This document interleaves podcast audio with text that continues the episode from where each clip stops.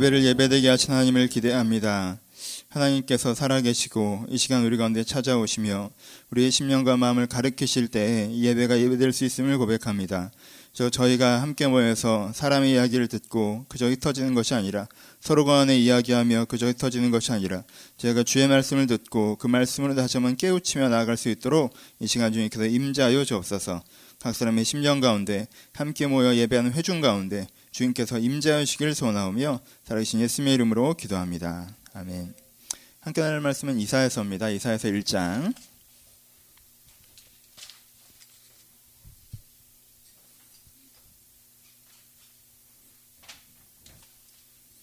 이사야서 1장 1절에서 20절 말씀입니다.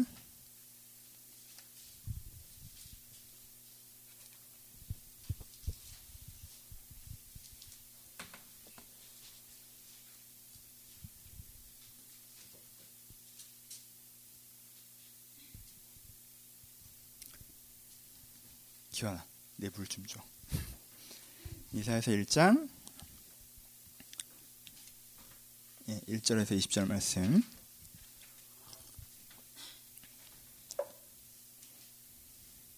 좀 길죠. 요즘에 이사야서를 좀 쭉 해가려고 하니까 본문들이 좀 길어집니다. 어, 좀 근데 본문을 읽으실 때 이 강혜형 설교, 어, 본문 해설형 설교를 좀 하려 하고자 하는데 아, 한동안 강혜영 설교 본문 해설형 설교를 할 때에는 이 본문 말씀이 무슨 의미인가 여러분들이 궁금하셔야 설교가 재밌지. 이 안 궁금한데 자꾸 가르치면 그것처럼 힘든 게 없잖아요. 우리가 과외하기 싫은 이유가 그거잖아요. 자꾸 안 궁금한데 가르쳐 주잖아. 여러분들 읽으시면서 아, 이 말씀의 의미가 무엇일까라는 생각을 좀 가지시고 읽으시고 어, 그리고 이제 설교를 좀 들었으면 좋겠습니다. 아무래도 분량이 많고 강해적 설교다 보니까 본문 읽기부터 조금 더 중요해지는데요. 부탁을 잘 드릴게요. 1절부터 20절 말씀까지 한 절씩 교독하겠습니다. 자, 1절 했습니다. 유다왕 우시아와 요담과 아하스와 히스기야 시대에 아모스의 아들 이사야가 유다와 예루살렘에 관하여 본 계시라.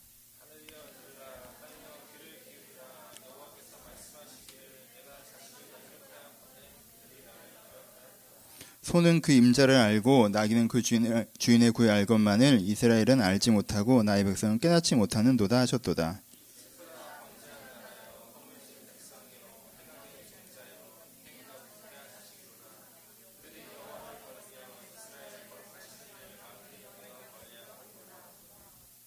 너희가 어찌하여 매를 더 맞으려고 폐역을 거듭하느냐 온머리는 병들었고 온 마음은 피곤하였으며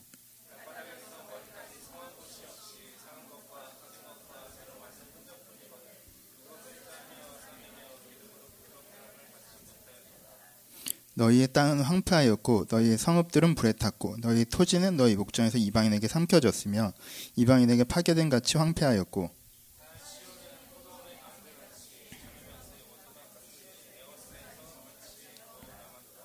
망군의 여호와께서 우리를 위하여 생존자를 조금 남겨두지 아니하셨다면 우리가 소돔 같고 고모라 같았으리로다.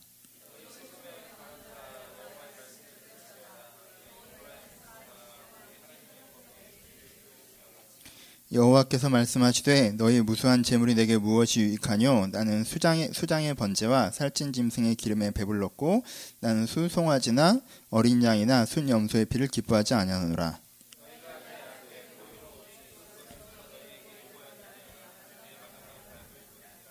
헛된 재물을 다시 가져오지 말라. 분양은 내게 가증 여기는 바요. 월삭과 안식일과 대회로 모이는 것도 그러하니 성애와 아울러 악을 행하는 것을 내가 견디지 못하겠노라.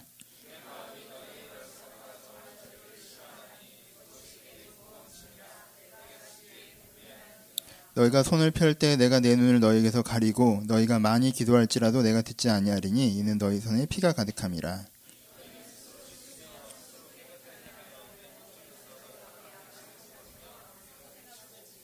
선행을 배우며 정의를 구하며 학대받은 자를 도와주며 고아를 위하여 신원하며 과부를 위하여 변호하라 하셨느니라.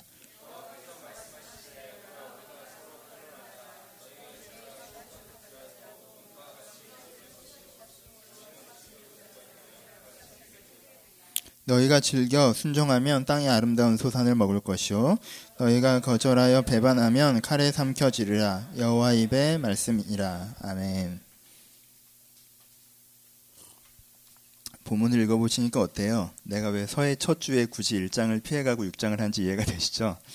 예, 조금 오늘은 표현들이 좀 거친 표현들이 많은데 그 의미를 찬찬히 함께 해석해가면서 알아갔으면 좋겠습니다. 맨 앞부분에 이렇게 얘기하네요. 이사야가 문제 제기를 뭘로 하고 있습니까? 이 사람들이 하나님을 어떻게 했다는 거예요? 잊었다는 거죠. 그렇죠? 소도 주인을 알고 나귀도 주인을 아는데 이 사람들은 하나님을 잊어버렸습니다. 하나님을 잊어버리고 하나님과 상관없이 살아가는 모습들에 대해서 이사야가 안타까움으로 표현하는 것이 2절에서 4절에 해당되는 구절인 것 같아요. 그렇죠?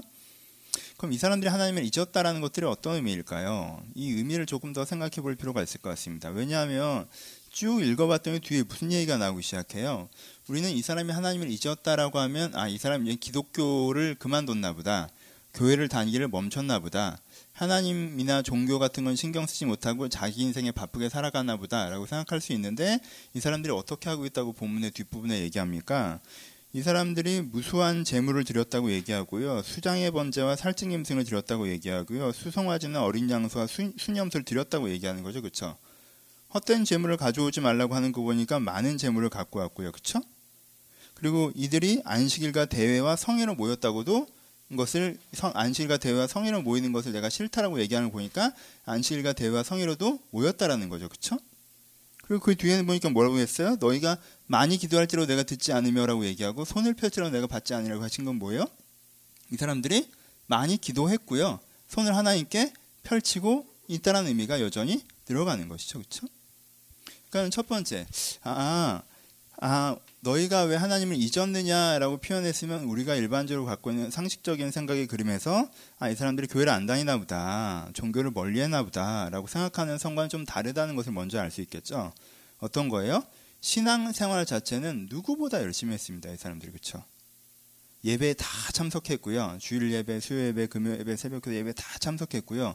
뭐 했어요? 헌금도 많이 드렸어요. 그렇죠? 어, 많은 재물들을 갖고 왔다고 표현합니다. 헌금도 많이 드렸고요. 그리고 또 뭐 했어요? 기도도 많이 했어요. 예부 안에서 멍 때리고 앉아 있고 돈만 내고 간 게 아니라 많이 기도할지라도 표현하는 게 기도도 많이 했고 손을 하늘로 벌렸다는 표현이 뭐예요? 그가 간곡하게 간절하게 하나님을 요청했다는 의미들도 들어가 있습니다. 그렇죠? 그러니까 이들이 종교 생활을 안 했다라고 생각할 수는 없는 것 같아요.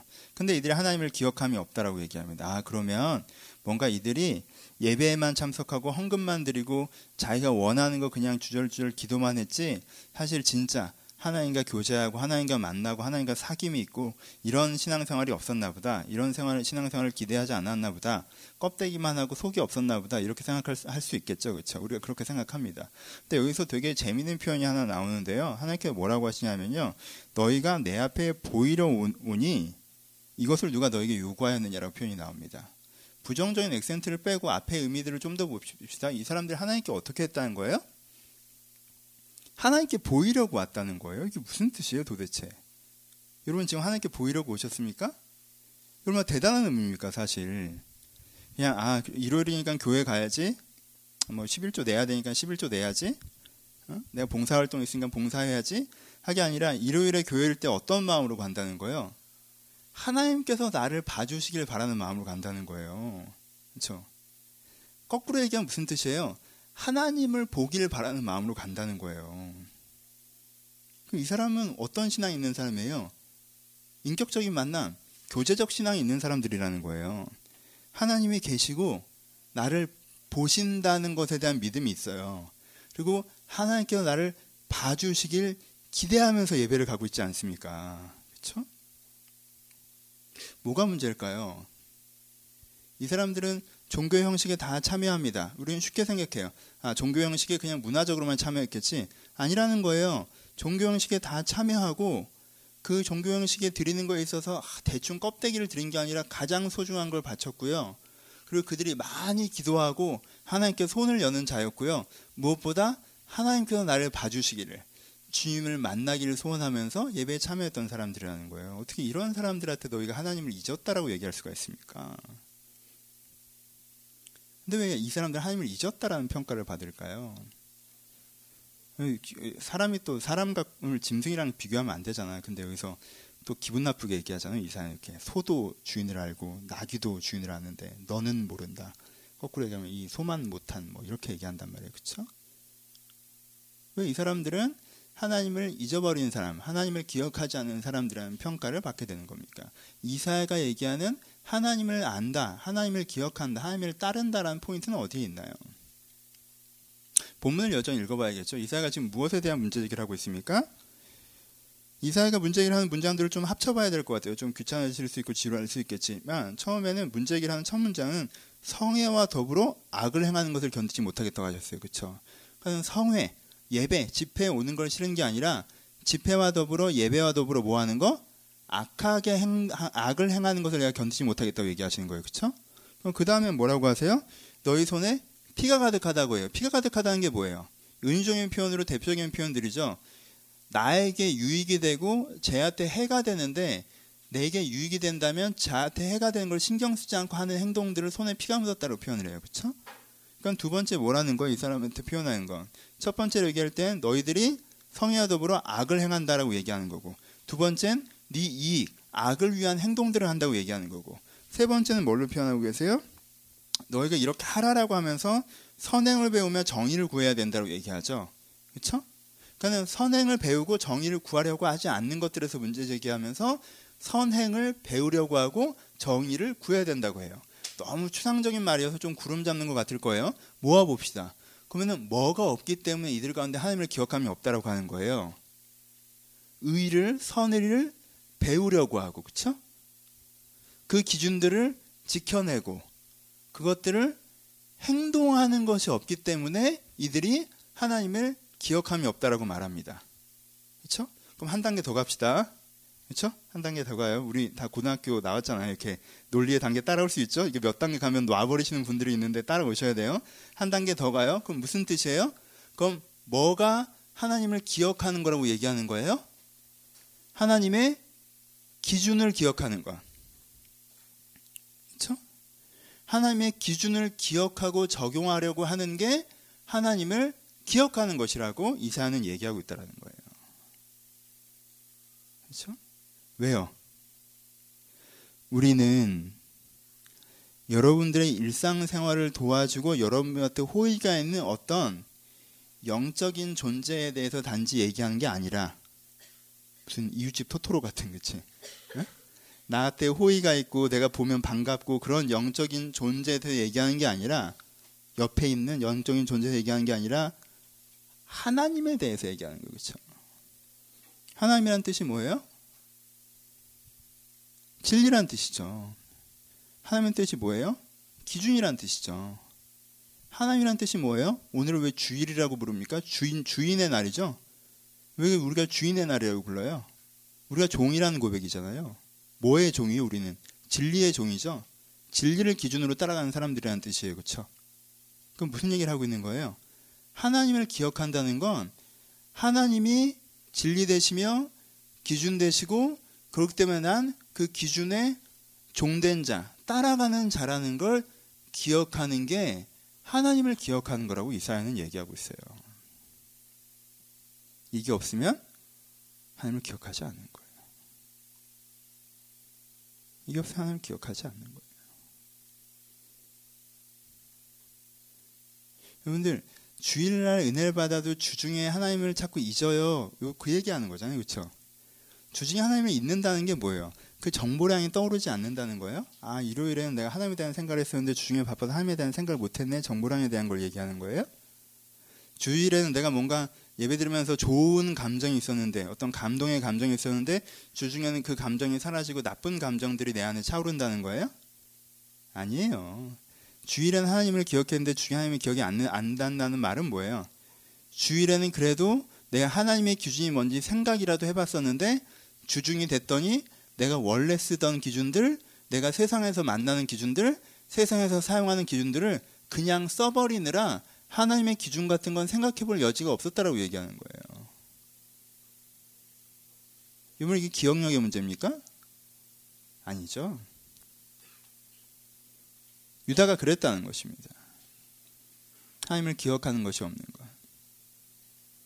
우리는 하나님을 기억하고 있습니까? 뭐 이 얘기는 나중에 합시다. 그럼 지금부터 여러분 너무 너무 공격적인 설교가 될 것 같아서, 그렇지?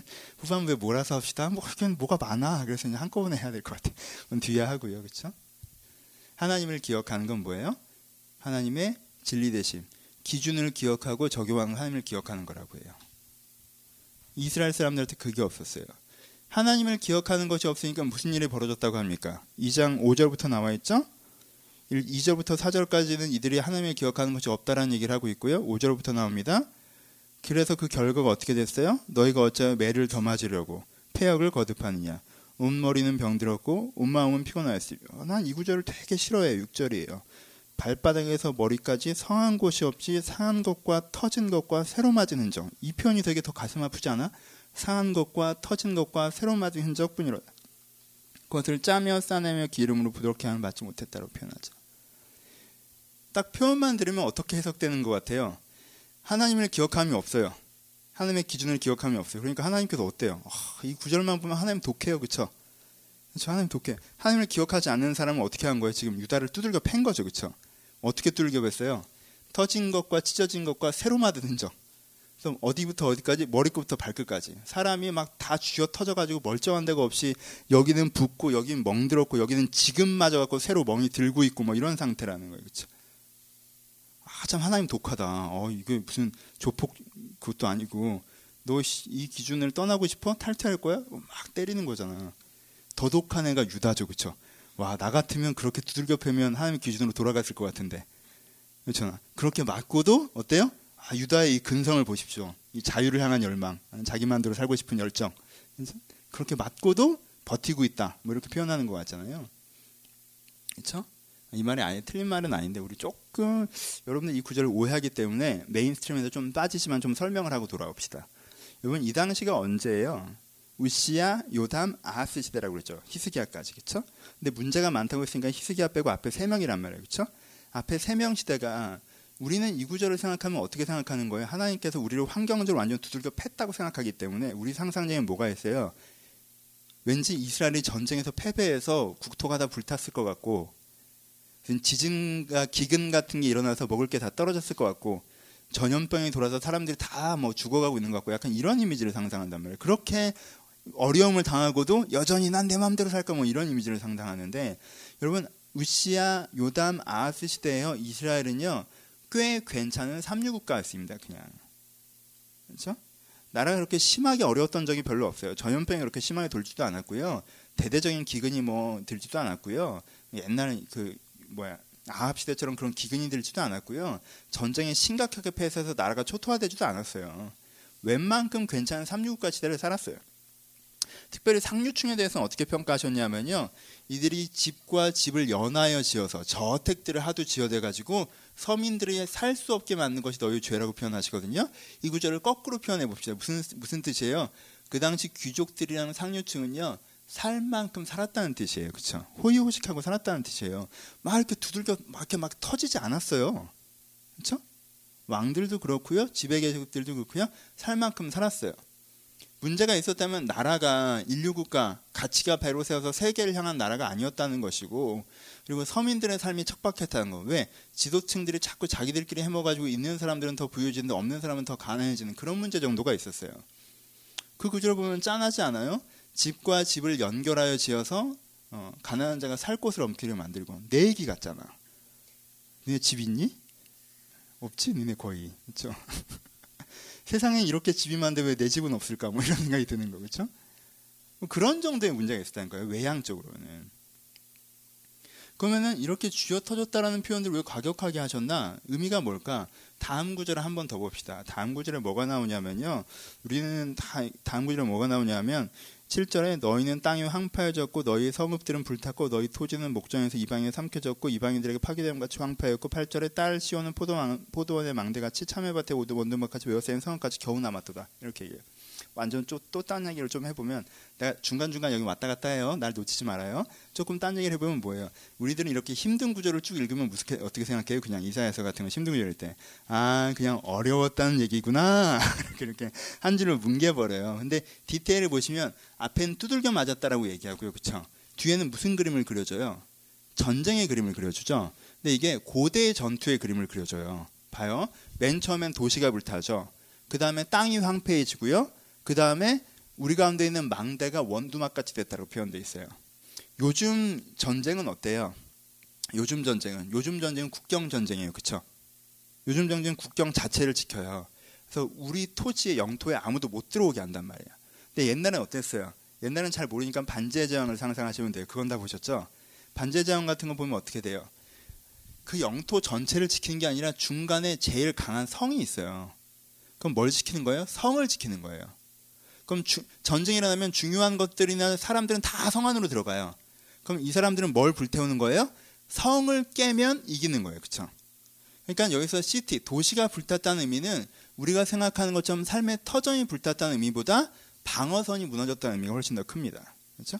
도시가 불타고 그러면은 맨 처음에 적군들이 쳐다와서 밭에 있는 거 뭐 추수해 가요? 아니에요. 성 먼저 깨뜨려요. 그렇죠? 그럼 성이 깨지면 그 다음엔 뭐해요? 그 다음엔 논과 밭을 다니면서 뭐해요? 추수된 것을 약탈해 가고 아직 추수 안 된 것들은 얘들이 못 먹게 불태우고 가는 거죠. 그렇죠? 그게 논과 밭이 황폐해지는 거죠. 그럼 그 다음에 그렇게 적군들이 와서 휩쓸고 나가면 어떻게 됩니까? 그 다음에 어떻게 돼요? 그 다음에 왕이 왕 대접 받아요? 지도자가 지도자 대접 받아요? 부자가 부자 대접 받아요? 장로가 장로 대접 받아요? 아니죠. 뭐가 사라져요? 권위와 권력이 사라지죠. 그렇죠?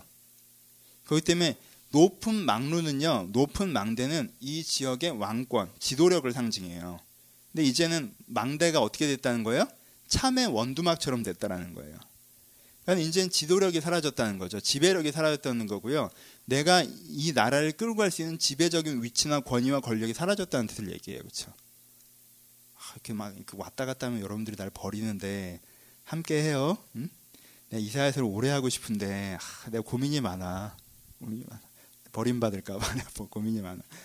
예, 이, 런 강의 설교는 되게 지루한 부분이 있어요. 여러분들이 똑똑해서 팍팍팍팍 따라와야 돼요. 이렇게 멍하니 뭔 말인가 하면은요. 여러분들은 홀로 서 있고 사람들 우 갔습니다 저기로 그렇죠? 그냥 잘 따라다니셔야 돼요 아시겠죠? 여러분 이 무리에서 떨어지시면 오늘 설교는 거기서 끝나요 그러니까 잘 따라오세요 오케이 다시 가봅시다 그러니까 이 얘기를 하고 있는 거예요 무슨 얘기를 하고 있는 거예요 하나님의 기준됨을 기억하지 않는 게 하나님을 잊는 거라고 그랬어요 그렇죠? 그럼 무슨 일이 벌어진다고 해봤어요 구절을 해석했으니까 적용을 해봅시다 하나님의 기준이 나한테 사라지잖아요 그럼 맨 먼저 뭐가 사라지는 거예요? 성벽이 사라지는 거예요.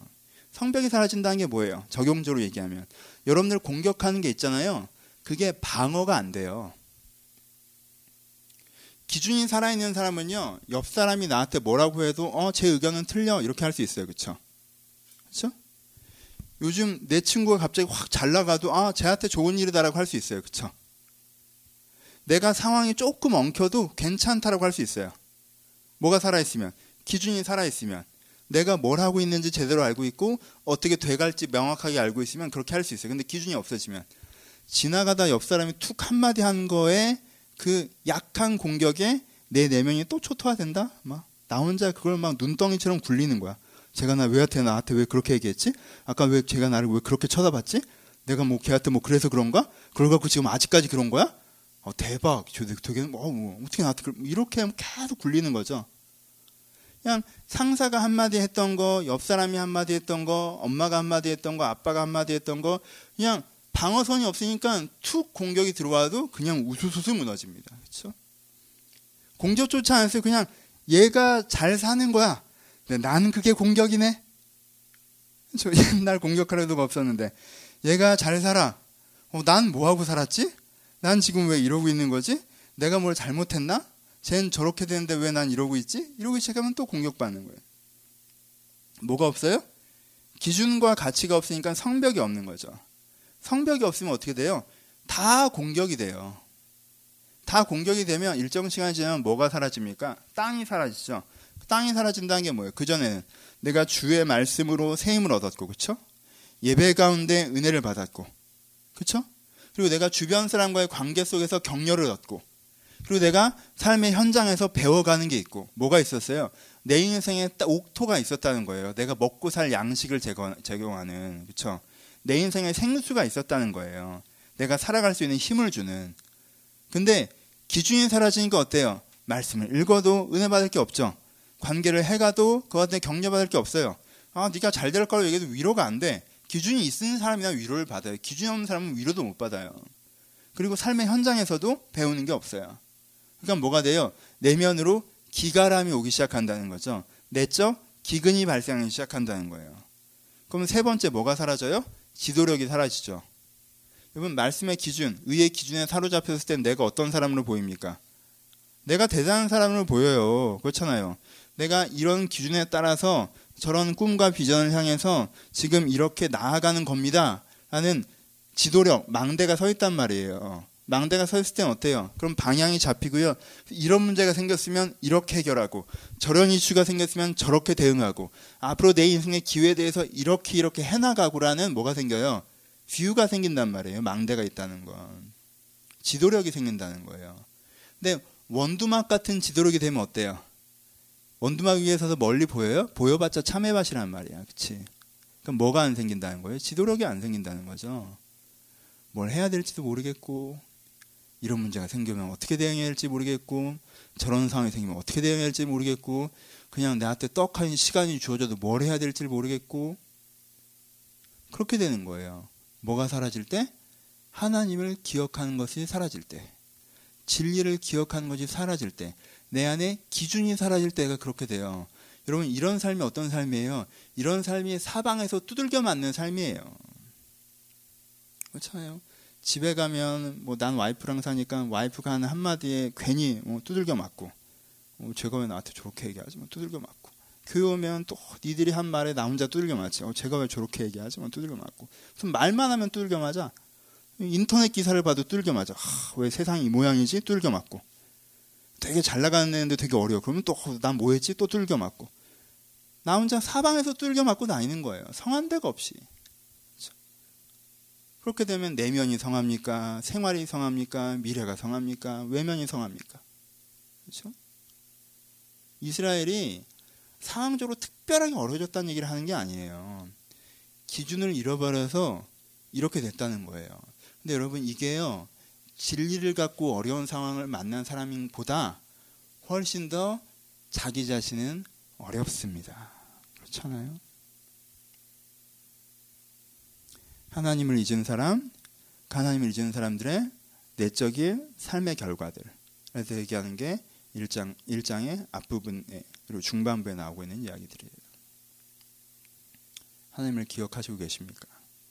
혹시 여러분들이 하나님을 잊고 하나님을 잊어서 망대도 없고 성벽도 없고 그 논밭도 없이 기갈하고 두들겨 맞는 이리저리 치이는 삶을 살고 있지는 않습니까? 이리저리 치이는 삶을 살고 있음에도 이것이 나한테 진리가 없어서 기준이 없어서라고 생각하지 않고 그냥 상황이 어려워서라고 생각하면서 진리를 찾기보다 또 상황을 따라가고 있지는 않습니까? 혹시 그렇다면 패러다임을 좀 바꿔보자는 거예요. 내가 진리 없이 기준 없이 내가 진리 없이 기준 없이 상황에 대응해서 한 1년, 2년, 3년을 살았는데 이렇게 해보니까 오히려 더 치이고 더 눌리고 더 왜곡되고 손에 안 잡히고 내가 더욱더 초라하게만 느껴진다면 패러다임을 바꿔보자는 거예요. 진리의 패러다임으로 환경의 패러다임이 아니라. 오케이? 그게 우리 가운데 필요하지 않겠어요? 바꿔야 되지 않겠습니까? 바꾸려면 두 가지가 필요해요. 한 가지는 뭐예요? 아주 간단한 거죠. 문제 원인을 먼저 파악하는 거예요. 나는 왜 하나님을 잊었는가? 나는 왜 진리를 잊었는가를 생각하는 거예요. 그렇죠? 그럼 사족을 한 번 더 달면 여러분들 여러분들이 은혜로웠던 신앙생활 오래 하신 분들을 한번 기억을 해보세요. 여러분들이 은혜로웠던 때랑 여러분들이 은혜가 없던 때랑 상황에 따라서가 아니라 상황 빼고도 자존감의 높이가 얼마나 다른지 기억을 해보세요. 사람이 은혜로웠던 때는요, 은혜로웠던 때는 내가 의미 있는 인간이에요. 그렇죠? 진리 추구의 인간이고 세상을 바꾸는 사람이란 말이에요. 그렇지? 근데 내가 은혜가 없을 때는 난 뭐예요? 주변 사람이 뭘 부러워하건 나는 그냥 먹고 사는 거예요. 그렇죠? 상황 해결하는 거고 어떻게든 이걸 벗어보려고 발버둥 치는 거고 그 자존감의 차이가 얼마나 행복도의 차이고 인생의 질을 다르게 하는지 기억, 기억만 해도 알 수 있지 않아요 혹시? 그럼 우리한테 뭐가 필요하다는 거예요? 새로운 패러다임 원래 갖고 있었던 은혜의 패러다임이 우리한테 필요하다는 거죠. 그러기 위해서 기억을 해야죠. 뭘? 내가 왜 하나님을 잊어버렸는가? 어떻게 하면 하나님을 잊지 않을 수 있을까? 우리가 이것을 기억해야 됩니다. 그렇죠? 왜 하나님을 잊어버렸는가부터 해봅시다. 그것만 알면 어떻게 하면 기억할 수 있을지도 나오겠죠, 그렇죠? 하나님을 잊어버리는 이유. 첫 번째 아주 간단하죠. 하나님을 잊고 살아가는 이유. 이 세 왕들을 보세요. 우시아라는 왕, 요담이라는 왕, 아하스라는 왕. 지난주 설교에 왕들에서 설명을 했어요. 지난주 설교 못 들으셨던 분은 다시 들으세요. 지난주 설교를 들어야 이번 주 설교가 이해되고요. 이번 주 설교를 들어야 다음 주 설교가 이해되고요. 그 설교를 들어야 그 다음 이건 쭉 연결되기 때문에 그렇죠? 요담, 아하스, 우시아, 요담, 아하스 어떤 왕들이라고 그랬어요? 우시아는 어땠어요? 이 세 왕이요. 인생의 굴곡은 다 달랐지만 공통점이 딱 하나 있어요. 이 세 왕의 공통점은 뭐냐면요. 자기의 지금의 현상에 굉장히 집중해 있던 사람들이라는 거예요. 그렇죠. 우시아는 뭐에 집중해 있었어요? 내가 요즘 잘 나간다는 거에 완전 집중해 있었어요. 그러다 어떻게 됐어요? 교만해져서 스스로 번제를 드리다가 망하죠. 그렇죠. 뭐에 집중해 있어요? 내가 요즘에 인정받고 내가 요즘에 어, 명성이 높아지고 내가 요즘에 평안하고 내가 요즘에 많이 갖고 내가 요즘에 괜찮은 거에 굉장히 집중해 있었어요. 그러다 변질되죠. 길수 코 곤다 좀 깨워라. 길수야 자는 건 좋은데 코를 골면 내가 좀 그렇잖아. 웃기잖아 내가. 이해하세요. 이게 길수가 영적으로 되게 집중해 있는데 다 전지현 때문이에요. 지금 밤새 드라마를 보고 와서 별그대인가? 네. 두 번째 네. 네. 이해할 만 하잖아요. 별그대 저도 보고 있는데 재밌는데 두 번째 요담도 마찬가지 뭐에 집중해 있어요? 요담도 마찬가지 뭐에 집중해 있었어요? 우리 아버지가 그러다가 망했다는 거에 완전히 집중이 있었죠. 야, 저렇게 하면 큰일 나는구나. 난 저렇게 하면 안 되겠다. 완전히 집중해 있었단 말이에요. 아하스는 뭐에 집중해 있었어요? 아하스는 요담이 아, 정말 그냥 하루 벌어 하루 사는 그냥 그냥 그저 그런 삶을 사는 걸 보면서 나는 저렇게는 안 살아. 난 한번 진짜 폼나게 살아볼 거야. 멋있게 살아볼 거야. 이거에 완전히 집중해 있었어요. 뭐에 집중해 있었어요? 자기가 딱 봤던 그 상황에 되게 집중해 있었던 거예요. 내가 풍요로운 상황, 내가 어려워졌던 상황, 그리고 내가 보기에 초라한, 초라한 상황. 그래서 굉장히 집중해 있어서 그 자기가 본 상황으로 말미암아 뭔가 생각과 계획을 하기 시작한 거죠. 그러면요, 100% 하나님을 잊어버립니다. 여러분이 왜 하나님을 잊어버리는 줄 알아요? 어떤 사람은요 결혼하고 좀 편안해지면 하나님을 잊어버려요. 하, 이렇게 싱글 때는 뭔가 하, 이렇게 살다가 갑자기 결혼하고 애인도 생기고 뭔가 살만 하거든. 우시아야. 내 인생 이렇게 행복했던 적이 있었나? 없었던 것 같아. 지금이 제일 행복해. 그럼 더 이상 생각이라는 걸 할 필요가 있어요? 없어요? 없잖아요. 행복하게 살면 되는 거야. 그냥 그때부터 생각이라는 걸할 필요가 없어지는 거예요. 어떤 사람은요, 어, 내 친구들 보니까 이래서 취업이 안 돼서 힘들고 저 직장 갔다가 뛰쳐나오고 이 이거 했는데도 어려움 당하고 와 세상은 난장판이야 인생은 공무원이다 연금이야말로 은혜다라고 하고 내가 딱 내가 안정제라고 생각하고 저런 어려움을 안 당해야지 라는 곳에 딱 가서 거기서 어떻게든 안 나오려고 하는 거에 정신이 완전히 집중했다는 거예요 그렇죠 그렇죠 내가 공무원이 아니면 공무원 같은 연금을 받아야 되니까 또 연금 보험 몇 개 들고 막 이렇게 얼마 얼마 따지고 그럼 내가 몇 살부터 얼마가 나고 그럼 너무 행복하고 뭐 그런 거 있잖아요. 그렇죠? 어떤 사람은 아, 내가 우리 아버지처럼 안 산다. 내가 쟤처럼은 안 산다. 내가 저 선배처럼 안 산다. 나는 진짜 한번 멋지게 한번 살다 간다. 뭐 이런 거 있잖아. 왜 저러고 살아? 저렇게 살 거면 왜 사는 거야? 응? 난 저렇게는 안 살아. 이제 머리에 가득한 거죠. 사람은요, 재밌어요. 사람은요, 평안하면 평안해서 환경에 처박히고요. 어려우면 어려워서 환경에 처박히고요. 웬만하면 웬만해서 환경에 처박힙니다. 그러면 이렇게 환경에 머리가 확 집중되어 있잖아요? 그럼 뭘 하게 돼 있어요? 뭘 하게 돼 있어요? 내 입장만 생각하게 돼 있어요, 사람이. 자. 내 입장만 생각해야 되겠어요. 공의를 구해요? 공의는 무슨 공의를 통해서 내 문제를 해결하는 게 아니라 그러면은 요걸 해결하는 방법이 뭔데가 내 삶에 뭐가 돼요? 기준이 되고 지표가 되잖아. 그렇잖아. 어떻게 하면 계속 편안하게 이렇게 행복하게 더 잘 나갈 수 있어? 어떻게 하면 끼깔나게 살 수 있어? 어떻게 하면 내가 위기는 안 당할 수 있어? 그게 표대로 세워지면요. 그러면 이렇게 하면 돼가 내 인생의 기준이 되기 때문에 공의 따위를 물어볼 여유는 없어집니다. 그렇죠? 자기중심적인 기준이 생긴다는 거예요. 두 번째, 손에 피를 묻히게 되죠. 손에 피를 묻힌다니까 여러분 되게 거국적으로 생각하시는데 누구 사람 죽이는 게 아니라 여러분 조직 사회에서도 그렇고요. 생존 사회에서도 그렇고요. 어떻게 돼요? 내가 여기서 살아남으려면 내가 일을 좀 덜 해야 되는 구조가 짜져야 되고 내가 일을 좀 덜 해야 되는 구조가 짜지려면 제가 일을 좀 더 해야 되는 구조가 짜져야 되고 그럴 거면 내가 조금 더 인정받아야 되고 제가 좀더 인정을 덜 받아야 되고 내가 대놓고 제 욕을 하는 건 아니지만 큰 흐름이 그렇게 가는 정도로 움직이기 시작하잖아요. 그렇죠? 그런 걸 얘기하는 거예요. 손에 피를 묻힌다고 얘기하는. 뭘 생각할 여유가 없어요. 뭘 생각할 여유가 없어요. 다른 사람한테 피해가 가느냐 안 가느냐를 생각할 여유가 나한테는 없다라는 거예요. 그렇죠? 세 번째 뭐라고 했어요? 공의를 배운다고 했죠. 세 번째 표현하기에 선행을 배우고 정의를 구하며 그건 나중 문제죠. 뭐 좀 해결되면 내 문제 좀 해결되면 그렇죠. 상황에 집중해 있는 사람은요 내 문제가 너무 중요하고 우선순위이기 때문에 이걸 해결한 다음에 공의도 있는 거고 선의도 있는 거고 이웃도 있는 거 그렇단 말이에요. 그렇죠? 여기서 뭐 고아와 과부를 돌보고 가난한 자를 신원하고 그러면은 내가 고아하고 내가 과부요. 내가 가난한 자니까 나나 돌보셔 이런 마음이 든단 말이야. 너도 힘들겠지만 나도 참 힘들다. 뭐 이런. 일단 내 문제 해결되면 그때 얘기하자 이런 마음이 든다는 거예요. 그러니까 두 번째 상황에 집중되어 있는 사람은요. 뭐 해야 돼요? 자기 중심성이 굉장히 강화됩니다.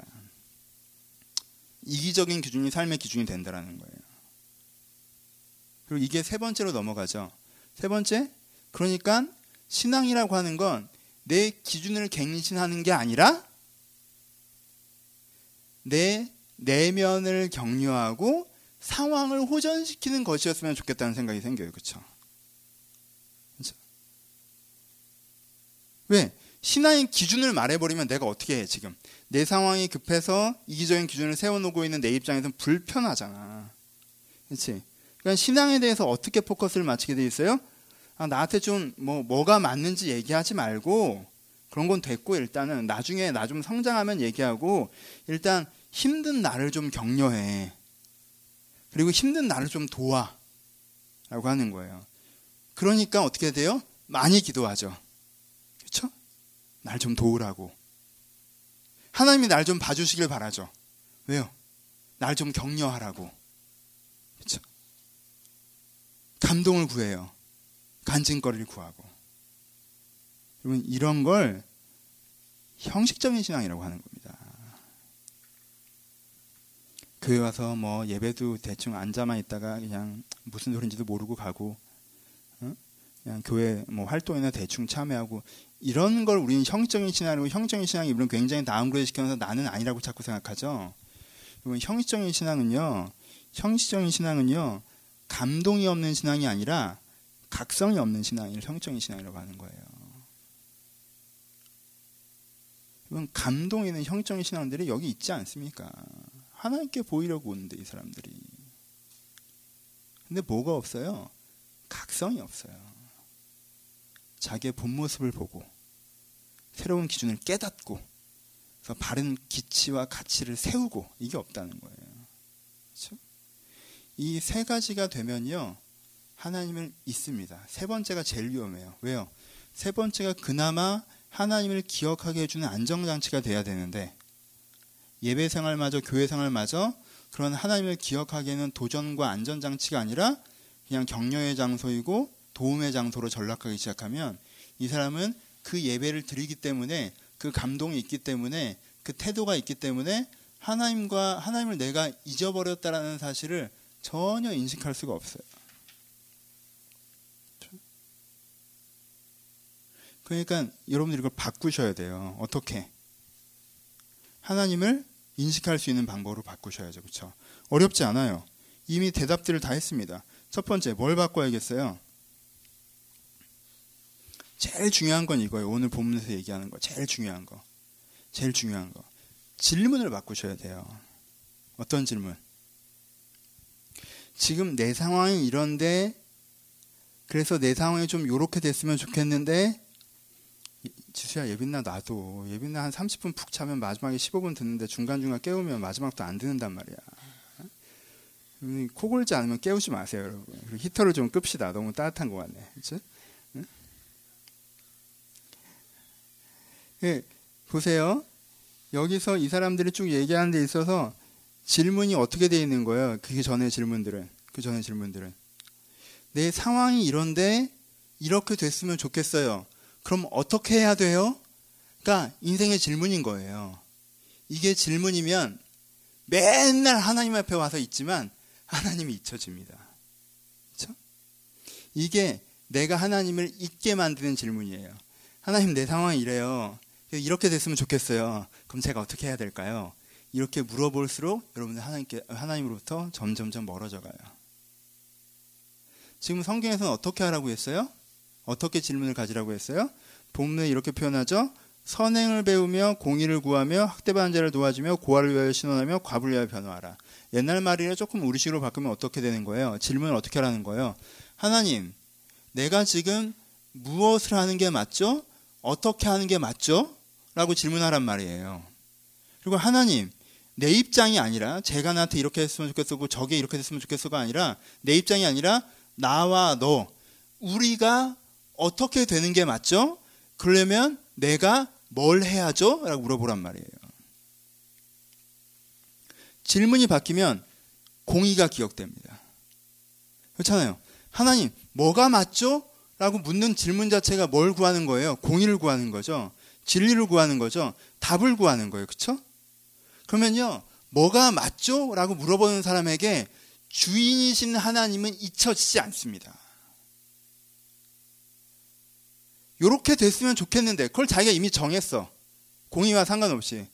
요렇게 됐으면 좋겠고 돼야 되겠는데 그럼 내가 어떻게 해야 되나요라를 구하는 사람에게 하나님은 점점점 잊혀질 수밖에 없어요. 본인도 하나님과 멀어지는 걸 느껴요. 그리고는 하나님이 날 떠나셨다라고 자꾸 그런 거예요. 지가 뛰어가 놓고.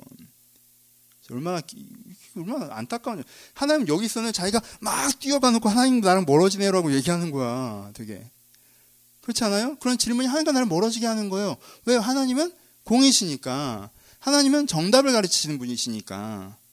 그러니까 질문을 바꿔야 돼요. 하나님 내가 지금 무엇을 하는 게 지금 이 상황에서 뭐가 맞습니까? 어떻게 하는 게 맞습니까? 라고 묻기 시작하는 순간 하나님은 여러분들에게 말씀하시기 시작하는 거예요. 하나님과 가까워지는 거예요. 주인이 회복되는 것입니다.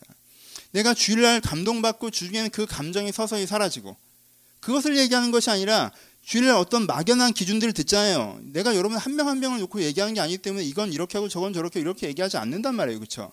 주일날 어떤 막연한 보편적인 기준을 들었어요. 그 기준을 들었는데 일상생활에 들어가서 그럼 이 기준이 어떻게 해야지 되는 것인가? 내가 삶의 현장에서 뭘 하는 게 맞는 것인가? 하나님께 묻기 시작할 때 하나님이 잊혀지지 않고 하나님이 여러분 삶에 더욱더 풍성하게 재현되고 구현될 수 있다는 거죠. 그렇죠? 질문을 바꿔야 돼요. 관계적으로도 아까 얘기했죠. 좀 관계적인 걸 좀 끊어서 얘기해 볼까요? 조금 다른 데로 가는 것 같지만 관계적인 것도 어떻게 해요? 매번 질문이 어떻게 돼요? 하나님 제가 나한테 안 이랬으면 좋겠어요. 제가 좀 저렇게 해줬으면 좋겠어요. 제가 물론 이렇게 얘기하잖아요. 여러분들은 좀 이렇게 똑똑해서 제가 저렇게 했으면 좋겠어요라는 말을 하나님 제가 저래서지 않아서 뭐 마음이 아파요, 뭐 위로해 주세요, 뭐 이런 거 있잖아요. 하나님 제가 너무 외로워요, 뭐 우울해요, 뭐 저를 위로해 주세요. 뭐 이런 거 있잖아요. 막. 근데 하나님은 다 개떡같이 얘기해도 찰떡같이 알아들으시는데 무슨 말이에요, 지금? 제가 좀 저랬으면 좋겠는데 얘가 좀 아니랬으면 좋겠는데 그 말을 하는 거잖아요. 그렇죠? 질문부터가 힘들다는 거예요. 질문부터가 힘들다는 거예요. 하나님한테 걸스토킹을 요구하지 마세요. 하나님 제가 좀 안 그랬으면 좋겠는데 야 거기서 네가 좀 문제도 있고 아, 하나님은 내 편을 일단 들어줘야죠, 하나님. 일단은 내가 욕하는 거 다 같이 욕을 해주고, 그 다음에 얘기해줘야 내가 됐지. 하나님이 여자, 여성 비하인가? 잘 모르겠는데, 이건 여성 비하 그냥 걸스토킹이라고 해서 일반적으로 그런 대화를 하는 사람들을 얘기하는. 그렇죠?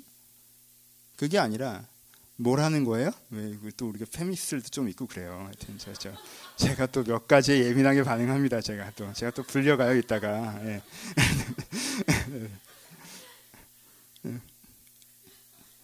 왜 날 안 봐, 넌? 돌아봅시다.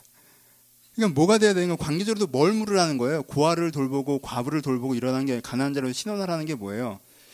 나를 생각하는 게 아니라 뭘 생각하는 거예요? 우리를 생각하라는 거죠. 그렇죠? 우리가 어떻게 되는 게 맞죠? 부부 사이에도, 연인 사이에도, 친구 사이에도, 가족 사이에도, 직장 동료 사이에도 우리가 어떻게 되는 게 맞죠? 그러면 내가 무엇을 해야 됩니까? 로 접근이 돼야 되는 거죠. 이게 여러분들이 하나님을 망각하지 않을 수 있는 방법입니다. 아주 간단한 방법이에요. 삶의 질문을 바꾸면요, 전체가 바뀌는 거예요.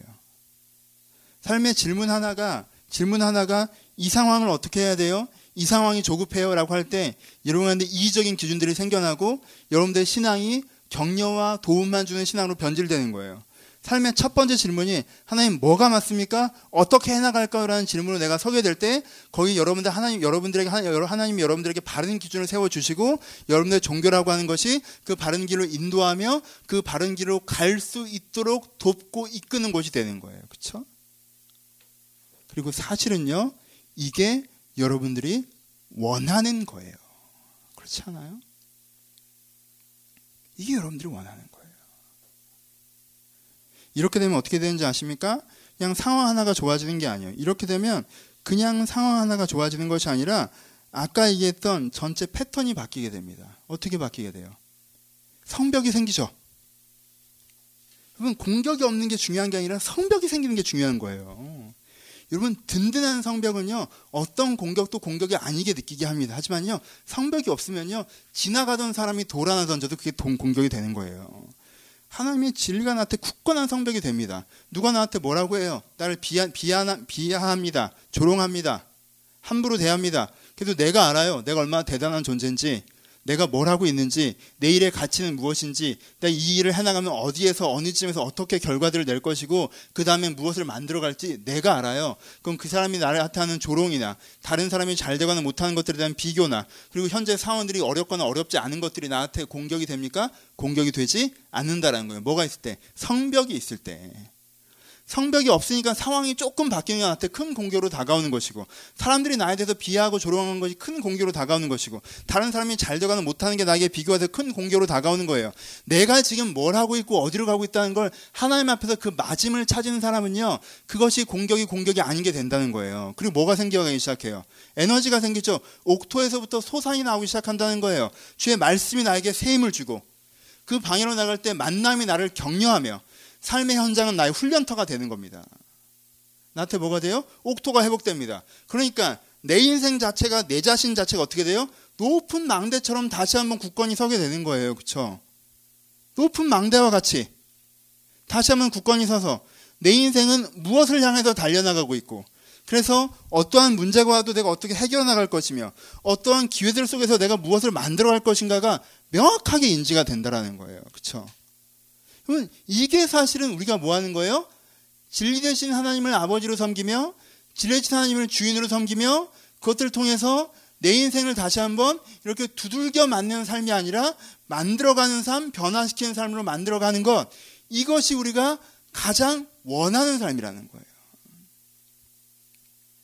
작은 이슈 하나. 지금 당장 전쟁의 숙제, 취업 이슈, 결혼 이슈, 관계 이슈, 상황 이슈, 재정 이슈.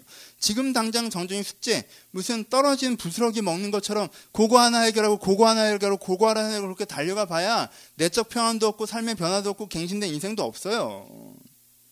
그런 식의 태도가 아니라 이 태도로 가야 한다는 것입니다.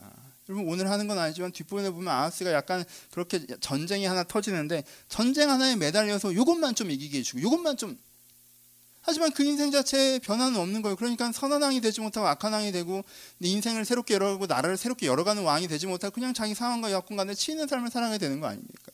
그것이 우리 가운데 필요하다는 것입니다. 여러분, 이렇게 질문을 바꿀 때 삶 자체를 바꿀 수 있어요. 이 말씀을 뭐라고 얘기하십니까? 오라 우리가 서로 변론하자. 얘기를 좀 해보자는 거예요. 얘기를. 얘기를 좀 해보자. 네가 상황만 신경 쓰고 여건만 신경 쓰고 살아가서 네 인생의 결과가 뭐였니? 그게 잘 안 됐잖아. 그럼 패러다임을 바꿔봐야 될 거 아니야. 우리가 오라 서로 변론하자. 너희 죄가 지금 네 모습이 현재 상태가 죽은 것 같이 지동처럼 붉을 것이나 죽은 것처럼 보일 것이나 눈과 같이 휘어질 것이. 그렇죠.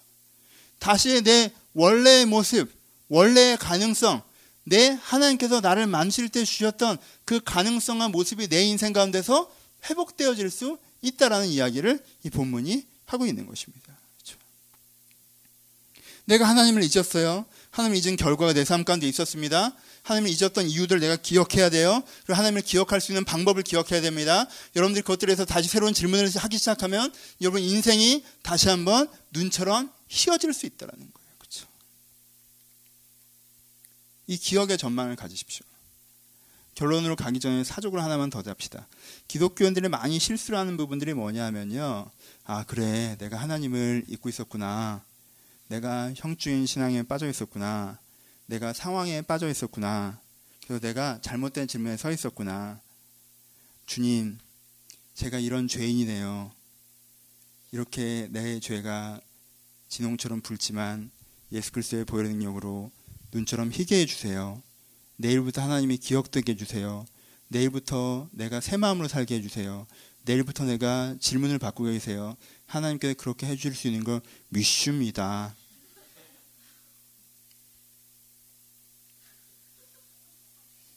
이렇게 하는 순간 뭐가 생겨나기 시작해요? 여러분 여긴 기독론을 끌고 들어올 때가 아니에요. 눈과 치어진다 이걸 기독론을 해석하지 마세요. 기독론 이사야서 53장에 나오지 이사야서 1장에 안 나와요. 어디가 여기 예수 그리스도에 대해서 얘기하고 있다는 거예요 도대체. 문맥을 봐야지. 아, 짜증냈구나. 죄송해요. 그렇게 하면요.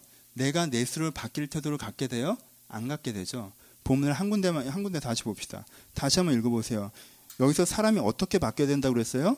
15절에 내가 네 손에 피가 가득해서 안 듣겠다고 하시고요. 그 다음에 16절에 너희는 스스로 씻으며 스스로 깨끗하게 하여 내 목전에서 너희 악한 행실을 버리고 악행을 그치고 선행을 배우며 정의를 구하면 이렇게 가고 있어요. 하나님이 해주신다고 하셨어요? 네가 하라고 그랬어요. 네가 하라고 그랬어요. 오케이?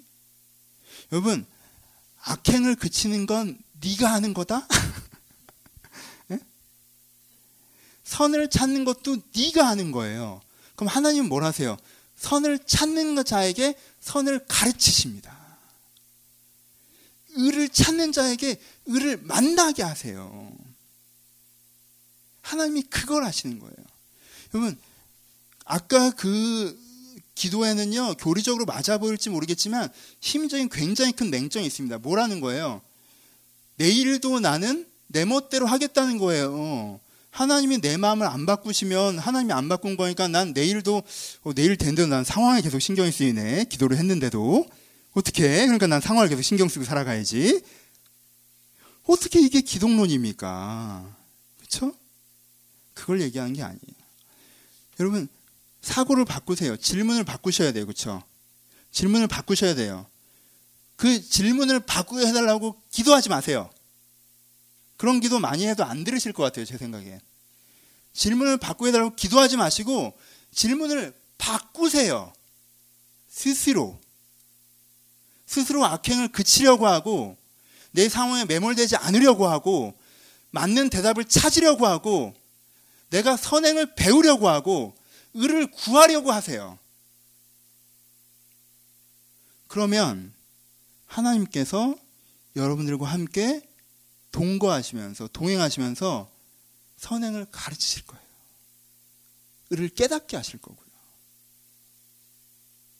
그럼 우리 가운데 붉었던 삶이 하얗게 되는 역사가 일어날 것입니다.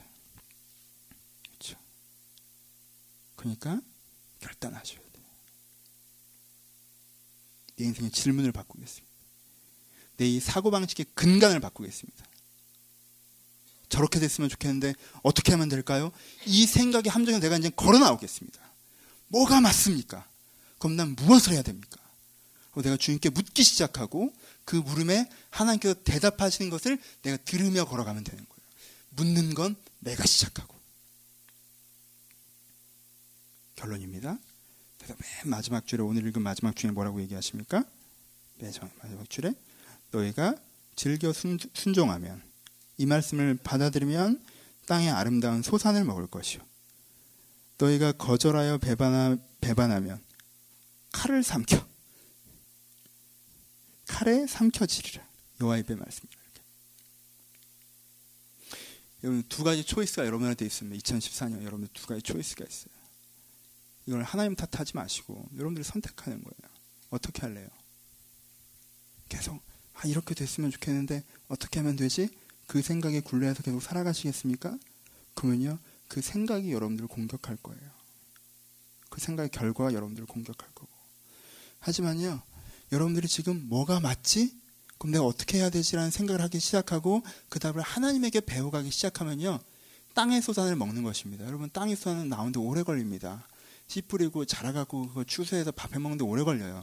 하지만요 그걸 시작하시면요 여러분들이 가을에 땅의 소산을 먹으실 거예요. 내 인생이 달라져 있는 걸 보실 거예요. 이 말씀을 듣고 내일 가서 한 이틀 해봐야 더 어려워질 거야. 왜? 이제까지 해오던 방식을 바꾸면 맨 처음 있는 건 어려움이거든. 여러분 타격폼 처음 바꾸면요 타율이 떨어지는 게 정상이에요. 처음엔 어려움일 거예요. 불편할 거예요. 오히려 더 잘 안 될 거예요. 오히려 내면이 더 복잡할 거예요. 더 피곤해질 거예요. 하지만 여러분들이 지속적으로 무엇이 맞고 내가 어떻게 해야 되는가를 하나님 앞에 스스로 결단해서 찾아가고 하나님께 여러분들 인도하신 그 은혜의 경험 속에 있으면 여러분 이 가을에 여러분들이 열매를 보실 거라는 거예요. 아주 간단하지만 명확한 선택을 여러분들 하기 시작하셔야 됩니다. 진짜 말씀을 마치겠습니다. 이사에서는요, 제가 하, 이사에서 강의를 결정해 놓고 내가 왜 이사에서를 강의하기로 했지? 좀 생각을 바꿔봐야겠다. 생각을 바꾸려고 굉장히 노력했어요. 생각을 바꾸고 싶어요. 아, 왜 바꿔? 생각을 바꾸고 싶어요.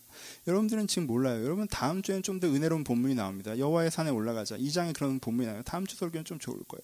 그 다음 주도 괜찮을 수 있어요. 문제는 8장 이후부터입니다. 8장 이후부터 40여 장에 이르기까지 계속 이런 식으로 욕을 하시는데 내가 그 욕을 내가 42장까지면 내가 그걸 한 장씩 한다고 치면 한 3월부터 9월까지 계속 매주 약간 그 생각인데 그럼 우리 교회가 존재할까라는 생각도 들고 응? 응? 근데 뭐 모르겠어요. 내가 중간에 봄쯤 포기할 생각도 지금 있어요. 근데 1년을 아, 어떻게 해? 라는 생각도 제 마음에 1년을 하고 싶은 욕심도 있고.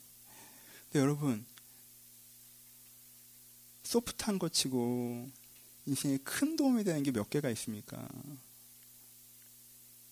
여러분 인생을 바꿨던 문장은요 망치처럼 여러분들의 내면을 두드리면서 왔지 기름처럼 여러분들을 감싸면서 온 적은 많지 않을 거예요. 그렇죠? 이 해머 같은 여러분들의 잘못된 사고와 패턴을 깨는 이 두드리시는 이사에서의 말씀이 여러분 인생을 갱신하길 바랍니다. 여러분 제가 만약에 한 3년 전에 이 설교를 했으면요 막 미친 듯이 소리를 지르면서 했을 거예요. 네가 하나님을 기억하야 이러면서 막 막 소리 지르고 막왜 이러고 네 말이에요. 욕을 욕을 했을 거예요. 근데 욕을 별로 안 했어요. 왜냐하면 전 여러분이 하나님을 기억한다고 생각합니다. 여러분 가운데 많은 사람들이 기준이 바뀌고 있어요. 그렇죠? 그게 진짜 은혜. 여러분 많은 분들이 각성의 은혜가 있습니다. 기준이 새롭게 세워지고 있어요. 근데 여러분 그걸 기억하시면서 집중하셨으면 좋겠어요. 내, 내 머리와 생각 가운데 하나님께서 새로운 기준을 세우셨던 것들에 대해서 기억하시고 집중하셨으면 좋겠습니다. 그리고 더욱더 그렇게 변해나가고자 했으면 좋겠습니다. 각성의 은혜를 더욱더 추구했으면 좋겠습니다. 아, 좀 변했지, 웬만큼 변했지, 대충 변했지, 그리고 또 위로와 격려 가운데 헤매려고 하고 상황의 개선 가운데 헤매려고 그러고 사실 정말 찔끔 변한 거는 하나님의 그 진리의 사고와 가치의 사고, 은혜의 사고 우리한테 젖어 들어오지 않았는데 내가 저 사람보다 좀 낫고 그러니까 조금 의로운 양, 조금 선한 양 그 자리에 텐트를 치고 앉아가지고 멈춰 있지 않길 바랍니다. 여러분들 주의 온전하신 뜻을 알 때까지, 주의 온전하신 뜻을 깨달아 내 삶에 이루어질 때까지 주님, 내가 어떻게 걸어가는 것이 맞습니까? 내가 지금 무엇을 해야겠습니까? 라고 내가 주님 앞에 물으면서 여러분들이 도전하며 결정하며 이 길을 계속 걸어갔으면 좋겠습니다. 여러분, 우리는 꽤 괜찮게 잘해왔다고 저는 생각합니다. 하지만요, 그거는 비교적으로 예전보다 나아졌단 말이지 절대적인 주님 앞에 우리가 얼마나 반틸풀 같은 은혜조차 받지 못하고 있는지를 모르시겠습니까? 더욱더 진리를 알고자 합시다. 은혜를 알고자 합시다. 하나님을 알고자 합시다. 그 방향으로 설 때 스스로 악행을 멈추고 내가 선행과 의를 찾는 자에게 하나님께서 가르치실 것입니다.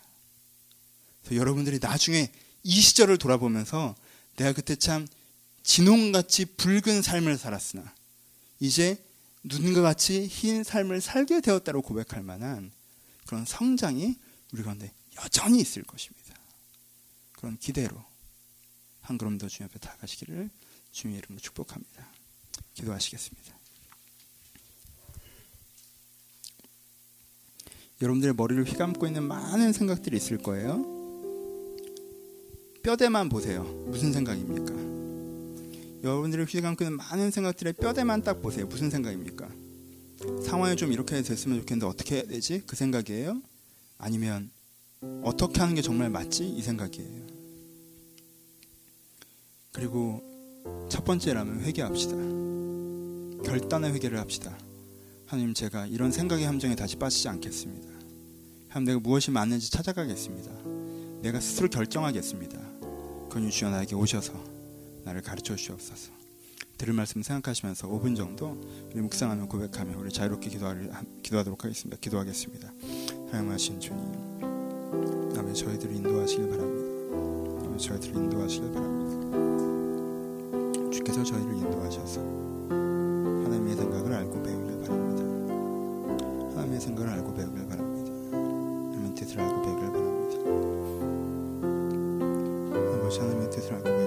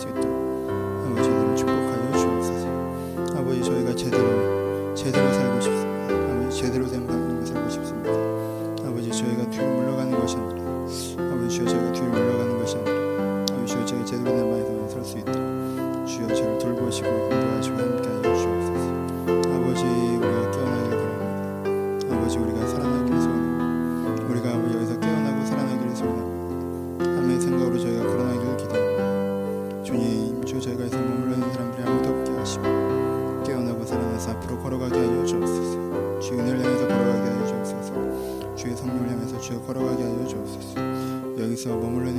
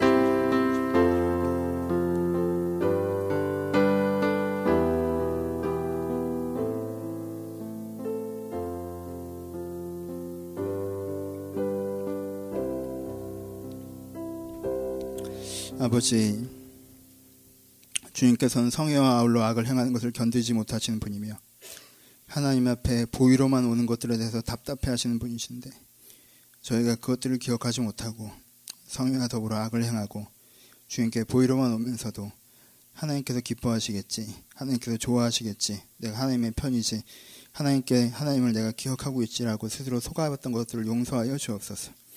하나님께서는 스스로 씻는 자들을 찾고 계시며 선행을 배우고 정의를 구한 자를 찾고 계시며 학대받는 자를 돕고자 한 자를 찾고 계시는데 저는 내 인생에 밖에 관심이 없고 내 상황에만 매몰되어서 내 인생과 내 상황 걸어나올 방법만 찾아 헤매는 자였음을 주님께 용서하여 주옵소서. 주여 이제는 저희가 내 환경과 상황에서 눈을 들어서 내 환경과 상황에서 눈을 떠서 무엇이 맞는지 고민하는 사람들이 되게 하시고 주변 사람들을 돌아보는 사람들이 되게 하시고 그렇게 내 인생의 맞음과 주변을 돌아보는 것에 내 환경에 대한 진정한 답도 있는 것을 신뢰하게 한 자들이 되게 하셔서 저희가 하나님께 물으며 진리를 찾으며 하나님을 기억하며 살아가는 사람들이 되게 하여 주옵소서.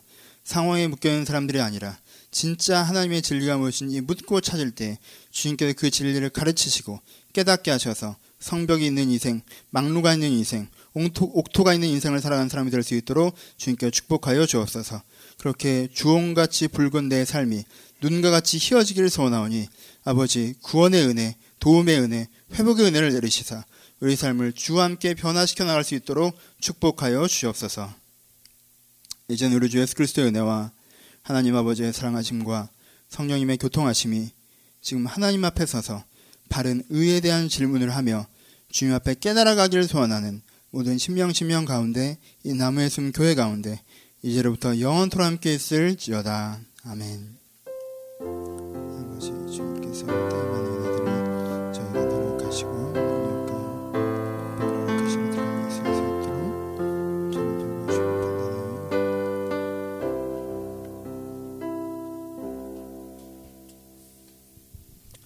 감사합니다. 서로 주님께 감사의 박수 나누겠습니다. 감사합니다. 좋은 시간들 함께 해주셔서 감사드립니다.